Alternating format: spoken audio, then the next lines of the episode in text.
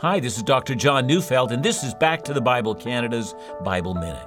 Matthew 5, verse 12 says, From the days of John the Baptist until now, the kingdom of heaven has been subjected to violence, and violent people have been raiding it.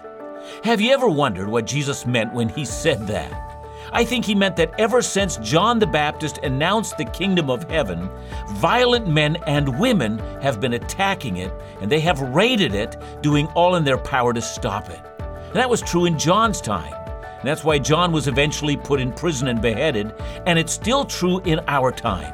Everywhere the kingdom of heaven advances, everywhere where men and women are saved, born again, and, and made new, there is a response from the kingdom of violence and the kingdom of evil.